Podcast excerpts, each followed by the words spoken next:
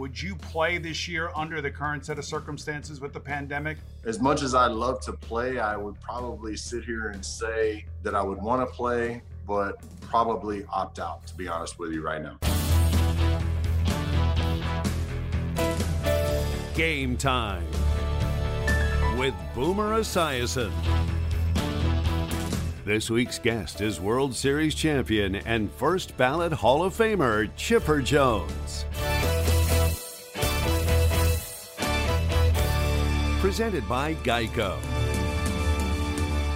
Today's guest spent his 19 year career with the Atlanta Braves, helping them win an extraordinary 14 consecutive division titles and a World Series championship in his rookie season. That would be 1995. He won a National League MVP award and a batting title, and is the only switch hitter to combine a career batting average of 300 or better with more than 400 home runs. He probably hit 399 of them against my New York Mets, by the way. So it is my pleasure to welcome in first ballot Hall of Famer the great Chipper uh, Jones.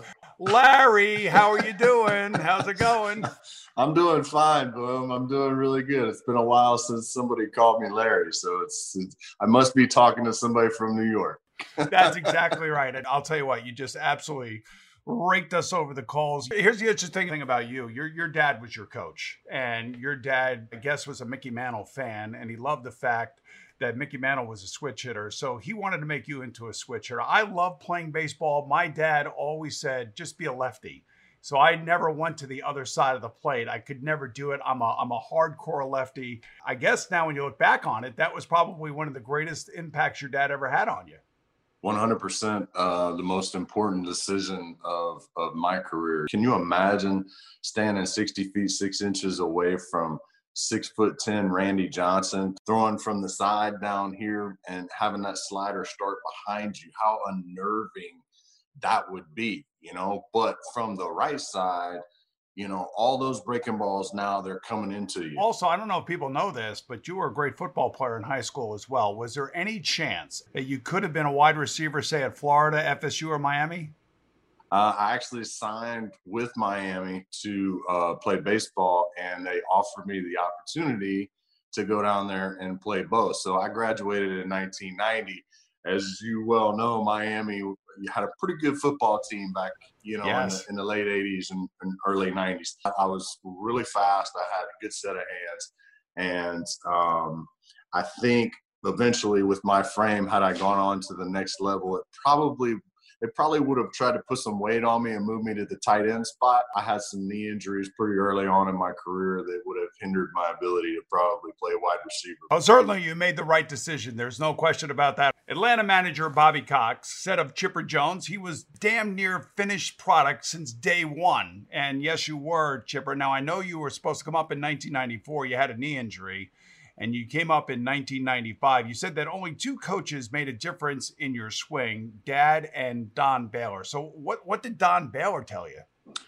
Don Baylor was more of a, a switching mentality. I had taken so many swings left-handed that that had become, you know, my natural side, and I had gotten a little tentative uh, from the right side. And early on in my career, managers, especially in the seventh, eighth, and ninth innings, would turn me around to my weaker side, which was my right side, even though it was my, my natural side, what I grew up doing. But I, I got so tentative because they would turn me around in those big spots.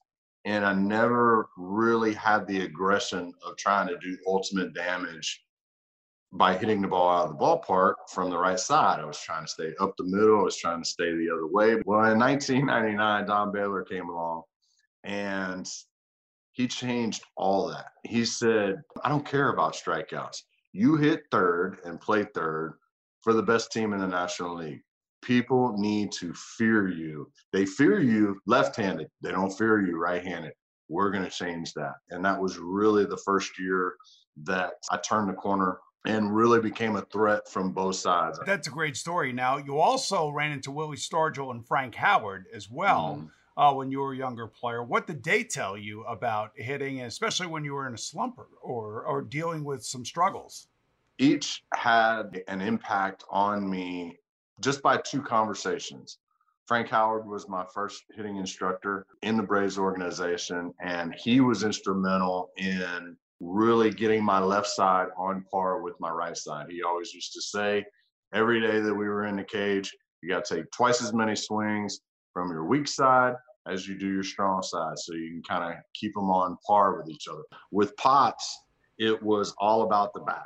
I can remember the first time he came up to me, he picked up my bat, and it was a probably a 33 inch, 31 ounce bat. Wow. And he turns it upside down and he starts like like acting like he's using it as a toothpick. You know, he goes, Son, I picked my teeth with bigger pieces of wood than this. He goes, We got to get you swinging a bigger bat. And from that point on, he gave me a 36 inch, 36 ounce bat. He goes, Tape up the barrel. He goes, It'll last forever. This is great wood take it home in the off season, get used to swinging that big bat. Don Baylor, Willie Stargell, Frank Howard. Can't think of three better guys to help you out. Now, yep. I know your dad was a huge fan of Mickey Mantle, and I want you to tell me the story of the time that you met Mickey Mantle uh, at a signing event and a story that you had him tell you, or yeah. you told him. And I'm sure this was a big moment for you.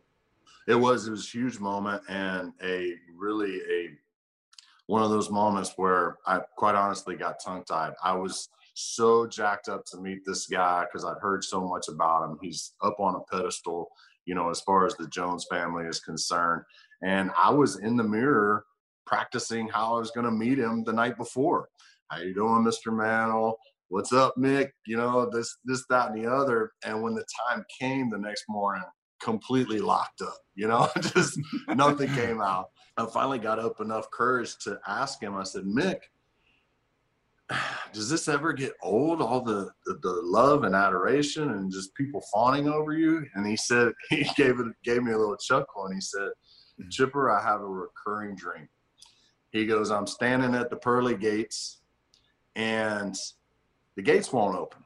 And all of a sudden, God walks up, right? And he looks me up and down for about 15 seconds and he says, Mick, I'm going to let you in. He goes, but can you sign these dozen baseballs first? it's a great story. The Atlanta Braves defeated the Cleveland Indians in the 1995 World Series. Rookie star Chipper Jones called David Justice's series winning homer the biggest hit of all of our lives. And the victory, the biggest moment in sports history in the state of Georgia, the city of Atlanta, and the Southeast. And what a way to finish off a rookie season. What just just tell me about what that whole rookie year was like for you. Uh, it was a coming out party, to be honest with you. I, I blew out my knee in the spring training in spring training of 1994 and had the team made. I was leading the team in, in average and homers and RBIs when I when I went down on uh, March 18th in Fort Lauderdale and um, having to sit back and watch the entire season, knowing that I had no control over. I was a caged beast coming out in '95. Anybody who's played a team sport and shared the field, the locker room, the skies, you know, with a, a, bunch of guys who were on the same page from day one, had a common goal in mind, and that was to be the last team standing um, at the end of October. It doesn't get any better than that. All the individual accolades are, are secondary. Initially, when you started, you didn't understand what it meant to act like a brave. What does that mean? That sometimes that necessary arrogance and that cocky swag kind of spilled over in places that, that maybe it shouldn't have. And and sometimes that bled over into newspaper articles and whatnot. And obviously things are, are taken out of context from time to time. But yeah, I got called into the principal's office, you know, Bobby Cox's office many times during the course of probably my first two years. And it took sit downs with Terry Pendleton and Tom Glavine and, you know, the Marquis Grissoms and David Justices of the world saying, hey, you're going to be the corner of this franchise for a long time you're heading down a road that that we don't particularly like mm. that, that we don't think is going to be good for you um, this is how we do things and it was just it wasn't malicious it wasn't you know condescending in any way it was more of a taking me you know you know, getting me around the neck and just saying, hey, this is how we do things. We don't raise waves here. We keep our head down. We come to work every day. We want you to be one ninth of the equation that goes out there every single day and helps us win a ball game. And, and yep. it took me a year and a half, two years to kind of figure that out. So there's a, a level of immaturity I, I, think that a lot of young players go through. Just a matter of whether or not when you realize it. And Bobby Cox must have been a huge influence, had to be a huge influence on everything that you were doing in life. Oh, 100%. I needed to be reined in. Um, I did not handle the uh, the fame and the notoriety. Um, I couldn't keep distractions at arm's length. Um, certainly cost me my first marriage, not being able to, you know, keep all those distractions at, at arm's length. I was not a very good person back then and needed to do a lot of growing up um, before I could get my life off the field kind of in line and have not have that bleed over into into my game. Baseball field was basically my safe haven. It was where it was my therapy. It was my my chance to think about things and reflect. And unfortunately, it took me until I was well into my 20s to be able to juggle you know all the all the notoriety and all the fame with my my off the field life and have them coincide. Chipper Jones ended his career with 2726 hits. 468 of those were home runs and the most RBIs ever for a third baseman. He was the only switch hitter to bat 300 from both sides of the plate and he captured a batting title at the age of 36. However, he began his candid 2017 autobiography Ballplayer by not writing about his hitting, but rather by focusing on a throwing error he made. So, why did you start the book with that particular throw, and what were you trying to say with that? Uh, that it's all it's not all rainbows and glitter. you know, I mean, um, I think that it made. Listen, if you're gonna write an autobiography, you have to be willing to expose, you know, some of your warts as opposed to some of your awards, you know? And I think that right away you get that I'm about to get knee deep in some stuff that y'all didn't really expect. I think that, you know, everybody expects to to open up the book and it's going to be game six of the World Series. You know, Tom Glavine throwing a one hit shutout, David Justice hitting the homer, you know, but it's, it's not always that way. You know, I mean, I feel like I let you know right off the bat that I'm going to let you in on some things during the next three or 400 pages that are going to surprise you a little bit. And I think being that open and that honest about honestly being crushed, you know, at the end of my career because I felt like I let my team down in its in its moment of need. You know, I've made that play a hundred times in my life, you know, where I backhand pick a ball and throw it, you know, to second to start a double play. And for whatever reason, the ball sailed. And what awful timing for the ball to sail. You, I know you know you've had a ball sail on you, you know, over a receiver right into the arms of a safety. You know, I mean, it happens. You know, but uh, the timing couldn't have been worse. Um, but um, Carroll Rogers and I thought it was the perfect way to start the book kind of interesting. You know, I still have nightmares about some of those poor throws, and I'm sure this one lives with you. And you actually wrote, if anybody had to commit a big error in that game, I'm glad it was me. Yep. Why is that?